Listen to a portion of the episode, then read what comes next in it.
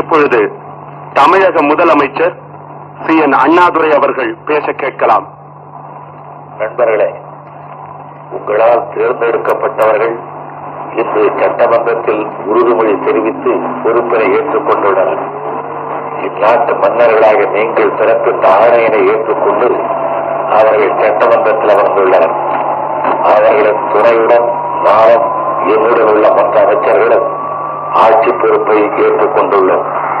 மன்னர்களாகிய உங்களிடம் எமது வணக்கத்தையும் நன்றியர்களையும் தெரிவித்துக் கொள்கிறோம். பல ஆண்டுகளாக தொடர்ந்து என்னிடமும் தோழர்களிடமும் பாசம் கலந்த பதிவு காட்டி வருகின்றீர்கள். இந்த ஆண்டு நடைபெற்ற பொதுத் தேர்தலில் யாராலும் பொறுப்பினையும் தந்துள்ளீர்கள். தங்கள் அன்பினையும் ஆதரவினையும் மிகப்பெரிய அளவுக்கு பெற்றிருக்கும் நான் நெஞ்சு நெகிழ்ந்திடும் நிலையிலேயே பேசுகிறேன். தங்களின் மேலான நம்பிக்கைக்கு முழுவதும் ஏற்றவனாக நடந்து கொள்ள வேண்டும் என்ற பொறுப்புணர்ச்சியை துணை கொண்டு கடமையை செய்திடுவதில் ஈடுபடுகிறேன். என்னை சுற்றிலும் கனிவு நிரம்பிய கண்கள், என்னை சுற்றிலும் கை கொடுக்கும் கரங்கள், என்னை ஊக்குவிக்க எந்த பக்கமிருந்தும் அம்பு மொழிகள் துணை நிற்கிறோம், வழி காட்டுகிறோம், முறை அறிவிக்கிறோம், குறை களைகிறோம், தயக்கம் வேண்டாம், பொறுப்பினை நிறைவேற்றிடுக என்று தகுதிமிக்க தமிழகத்தார் கூறிடுவது செவிக்கு செம்பியனாக இருக்கிறது. பொறுப்பினை ஏற்றுக்கொண்டு ஒரு புனித கடமையில் ஈடுபடுகிறோம் என்ற உணர்ச்சியுடன் பொறுப்பினை ஏற்றுக்கொண்டிருக்கிறேன். பொறுப்பேற்றுக் கொண்டிருப்பது தமிழ்நாட்டில் வழிவழி வந்த வல்லவர்கள் வித்தகர்கள் நிரம்பிய தமிழ்நாட்டில் காவிரி, தென்பெண்ணை, பாலாறு, வைகை போன்ற ஆறுகளும் அறிவுகளும் பண்பாடி வளமெடுத்திடும் தமிழ்நாட்டில் ஆயிரம் ஆயிரம் தொழில்களில் ஈடுபட்டு நாட்டுக்கு செல்வத்தை ஈட்டித்தரும் பாட்டாளிகள் நிரம்பிய தமிழ்நாட்டில் பாட்டு மொழியால் தமிழ் மொழியுடன் இழைந்துள்ள பண்பாடு சிறந்திடும் தமிழ்நாட்டில் பாருக்குள்ளே நல்ல நாடு என்று பாவலர் கொண்டாடிடும் தமிழ்நாட்டில் அதனை எண்ண எண்ண இருக்கிறது. ஆனால் ஆமாம், அந்த தவறுகளிடம் சொல் வரத்தான் செய்கிறது. ஆனால் எத்தனை எத்தனை சிக்கலுள்ள பிரச்சனைகள் நெளிந்து கொண்டுள்ள தமிழ்நாடு என்பதனை எண்ணும் போது கவலை ஏற்படத்தான் செய்கிறது.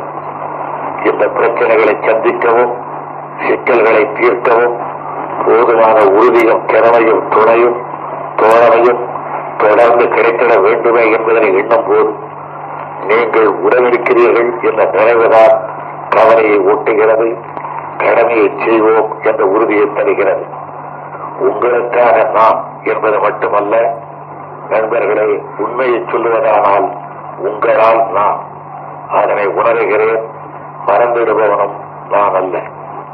ஆனால் என்னிடமிருந்து ஒப்படைத்துள்ள வேலையின் கடினத்தையும் ஆண்டு பலமாக குவிந்து குவித்து எட்டிப்பட்டு விட்டுள்ள சீர்கேடுகளையும் சிக்கல்களையும் மறந்து விடாதீர்கள். கடமையை நான் செய்து முடித்திட உங்கள் ஒவ்வொருவருடைய முழு ஒத்துழைப்பும் தேவை என்பதை மறந்து விடாதீர்கள். ஆட்சி நடத்திட ஆணை பிறப்பித்து விட்டோம், இனி நாம் இல்லாமலே கூட ஆட்சி செம்மையாக நடந்திடும் என்று இருந்துவிட மாட்டீர்கள் என்று நம்புகிறேன். நீங்கள் ஒவ்வொருவரும் அவரவர் துறையிலிருந்து நற்பணியாற்றினால் மட்டுமே என் வேலை நடந்திடும், நாடு சீர்படும். நாட்டு ஆட்சி செம்மையானதாகிட நானும் எனது நண்பர்களும் அமைச்சரகத்தில் அமர்ந்து பணியாற்றினால் மட்டும் போதாது. அரசு நடந்திட ஆயிரம் ஆயிரம் திறமைமிக அலுவலாளர்கள் பணியாற்றினால் மட்டும் போதாது. ஆட்சி உண்மையில் செம்மையானதாக அமைந்திட வேண்டும் என்றால் வயலில், தொழிற்சாலையில், அங்காடியில் பணிபுரிந்துள்ள உற்பத்தியாளர்கள், உழைப்பாளர்கள் அனைவரும் ஆட்சி நடத்திடுவோர் நாமே என்ற உணர்வுடன் தத்தமது கடமையினை செய்ய வேண்டும். கற்றறிவாளர் எம்மை கல்வி நடந்திட செய்ய வேண்டும். இதை நடாத்துவோர் உடனிருந்த முறை கூறிட வேண்டும். இவர் யாவரும் சேர்ந்து நடத்துவதே அரசு. நாங்கள் உங்களாலே அமர்த்தப்பட்டவர்கள். வயல்களிலே கதிர் குலுங்கிடும், சர்க்கார அலுவலகங்களில் மகிழ்ச்சி தூண்டும், தொழிற்சாலைகளிலே தோழமை மலர்ந்து நீதியும் நிம்மதியும் கிடைத்து உற்பத்தி பெருகிடும், நாட்டு நிலை உயர்ந்திடும். அங்காடியில் உள்ளோர் கொள்வன கொடுப்பன என்பவை நேர்மையின் அடிப்படையில் அமைந்திருத்தல் வேண்டும் என்று இருந்திடம் அகவிலையும் பதுக்களும் அழிந்துவிடும், பொதுமக்களின் வாழ்வு சீர்படும், நாட்டின் நிலை உயர்ந்திட பணியாற்றிடவே நாம் என்ற உணர்வுடன் மாணவ மணிகள் கல்விக்கூடங்களில் பயிற்சி பெற்றிடும், நாடு மேம்பாடடையும். இவை எல்லாவற்றின் கூட்டே ஆட்சி. சில மண்டபங்களிலே மட்டும் செய்யப்படுகிற காரியமல்ல ஆட்சி என்பது. நாட்டு ஆட்சி வீட்டுக்கு வீடு காணப்படும் பண்பை பொறுத்திருக்கிறது. இல்லாமை போதாமை நீக்கப்பட்டு, வலியோர் எளியோரை வாட்டிடும் கொடுமை ஒழிக்கப்பட்டு, எல்லோருக்கும் ஏற்றம் இன்பம் உறுதி அளிக்கப்பட்டு, நாடு பூக்காடாக திகழ்ந்திட வேண்டும் என்று ஆசையால் உந்தப்பட்டு, இந்த நிலை பெறுவதற்கான பணியில் ஒரு சிறு பகுதியை ஏனும் நாம் செய்து முடிக்க வேண்டும் என்ற ஆவலுடன் ஆட்சி பொறுப்பை ஏற்றுக் கொண்டுள்ளேன்.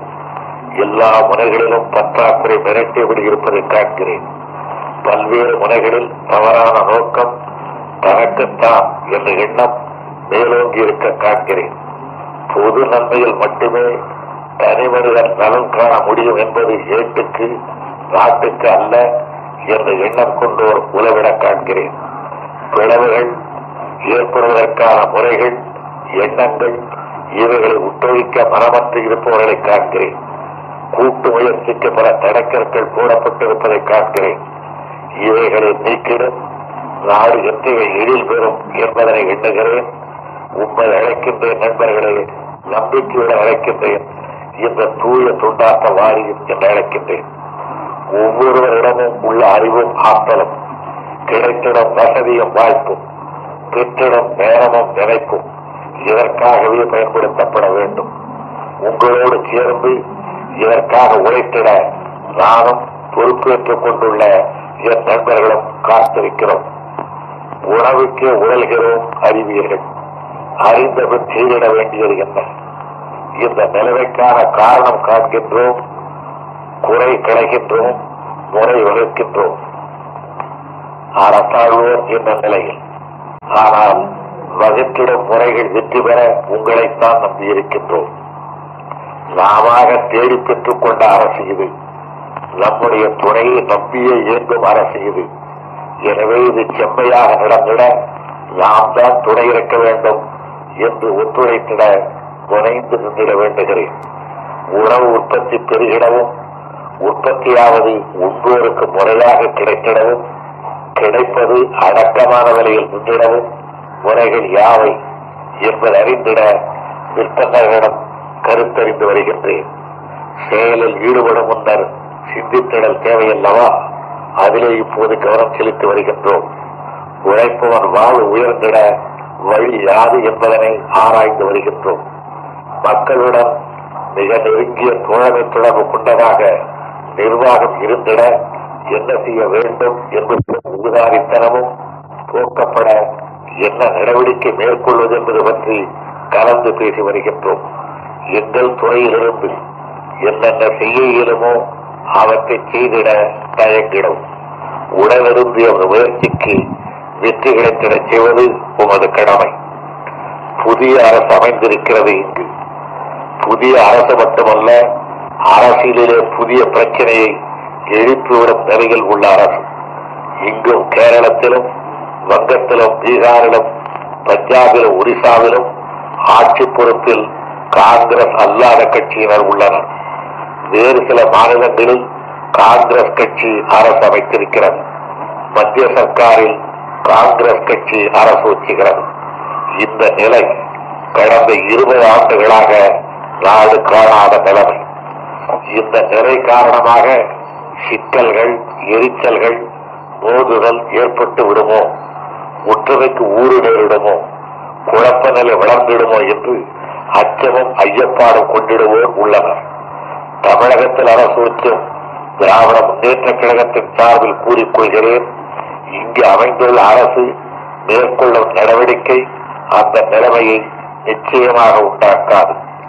மாநில அரசுகளுக்கும் மத்திய அரசுக்கும் உள்ள உறவு முறைகள், அந்த முறைகள் செயல்படுத்தப்படும் வகை என்பன பற்றிய புதிய சிந்தனையை கிளறவும், செம்மையானதாக்கப்படவும் இன்று பல இடங்களில் காங்கிரஸ் அல்லாத அரசு அமைந்திருப்பதை ஒரு நல்ல தேவையான எத்தக்க வாய்ப்பாக கருத வேண்டுமே ஒழிய கைது செய்து கொண்டு கலக்கமடைவது தேவையற்றதா? என்றென்றும் எல்லா மாநில அரசுகளும் மத்திய அரசும் ஒரே கட்சி ஆட்சியில்தான் இருக்கும் என்று அரசியல் நுட்பமறிந்த யாரும் கூற மாட்டார்கள், கருதிட மாட்டார்கள், எதிர்பார்த்திட மாட்டார்கள். ஆகவே இங்கு திராவிட முன்னேற்றக் கழக ஆட்சியும் வேறு இடங்களில் பல கட்சிகள் கொண்ட கூட்டாட்சியும் ஏற்பட்டிருப்பதை கண்டு திகைப்புக்குள்ளாமல், எரிச்சல் அடையாமல், கசப்புக்குள்ளாமல் மத்திய சர்க்காரின் நடாத்திடம் காங்கிரஸ் அரசு நடந்து கொள்ளுமானால் எரிச்சலும் மோதலும் எழ வேண்டிய நிலையே வராது. மிகச்சிறந்த பண்புமிக்க ஆட்சி முறை நுண்ணறிவு இதற்கு தேவை. மற்றவர்களின் கருத்தறிவதிலே ஒரு அக்கறை, அவர்களின் முறையீட்டை கேட்பதிலே ஒரு கனிவு, அவர்களுக்கான காரியமாற்றுவதிலேயும் துணை நிற்பதிலேயும் ஒரு ஆர்வம், இவை எல்லாவற்றையும் விட ஒருவர் மனதை மற்றவர் புரிந்து கொள்வதிலே தனித்திறமை, இன்சொல், நட்பு, பரிவு ஆகிய இவை மிக மிக தேவை. இந்திய பிரதமராக வந்திருக்கும் திருமதி இந்திரா காந்தி அவர்கள் இந்த பண்புடன் நடந்து கொள்வார்கள் என்ற நம்பிக்கை கொண்டிருப்பவர்களில் நான் ஒருவர்.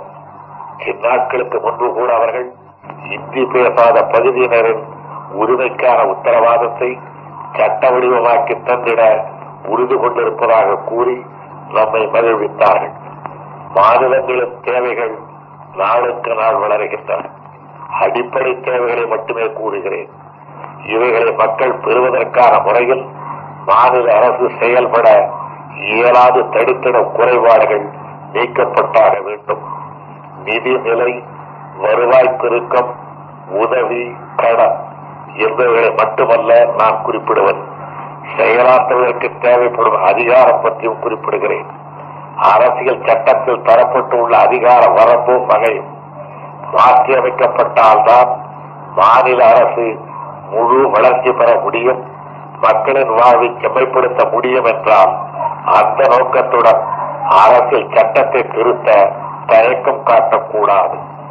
அணைத்தல், பிணைத்தல், கட்டுண்டு கிடத்தல் இவை வெவ்வேறு.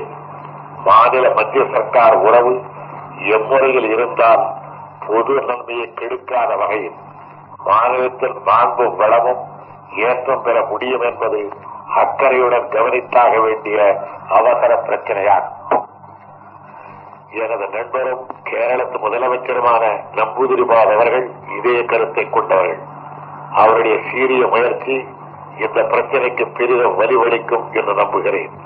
வங்கத்து முதல்வர் அஜய்குமார் முகர்ஜி அவர்கள் காங்கிரஸ் அல்லாதார் நடத்திடம் அரசுகளின் கூட்டு மாநாடு நடத்திட விரும்புகிறார்.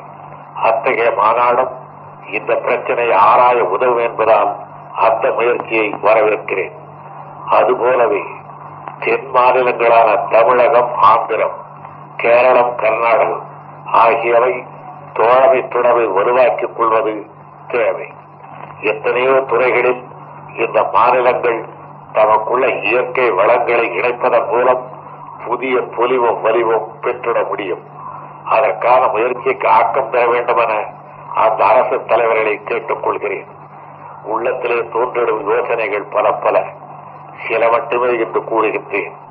ஆனால் எல்லா எண்ணங்களும் ஒரு அடிப்படையான லட்சியத்தையே சுற்றி வட்டமடைகின்றன. மக்களுக்கு நல்வாழ்வு தர வேண்டும் என்ற லட்சியம். லட்சியம் தூய்மையானது. அந்த லட்சியம் வெற்றி பெற்றால் மட்டுமே அறநெறி அரசு அமைந்ததாக பொருள்படும். அந்த லட்சியத்திற்காக பணியாற்ற புறப்படுகிறேன் உமது நல்லெண்ணத்தை துணை கொண்டு. லட்சியம் மிகப்பெரியது, நான் மிகச் சாமானியம், ஆனால் உங்கள் தோழன். ஆகவே என்னுடைய திறமையை நம்பி அல்ல, உங்கள் எல்லோருடைய திறமையையும் நம்பி இந்த பணியில் ஈடுபடுகிறேன். கேடு களைந்திட, நாடு வாழ்ந்திட, சுயநலம் வழிந்திட, பொதுநலம் மலர்ந்திட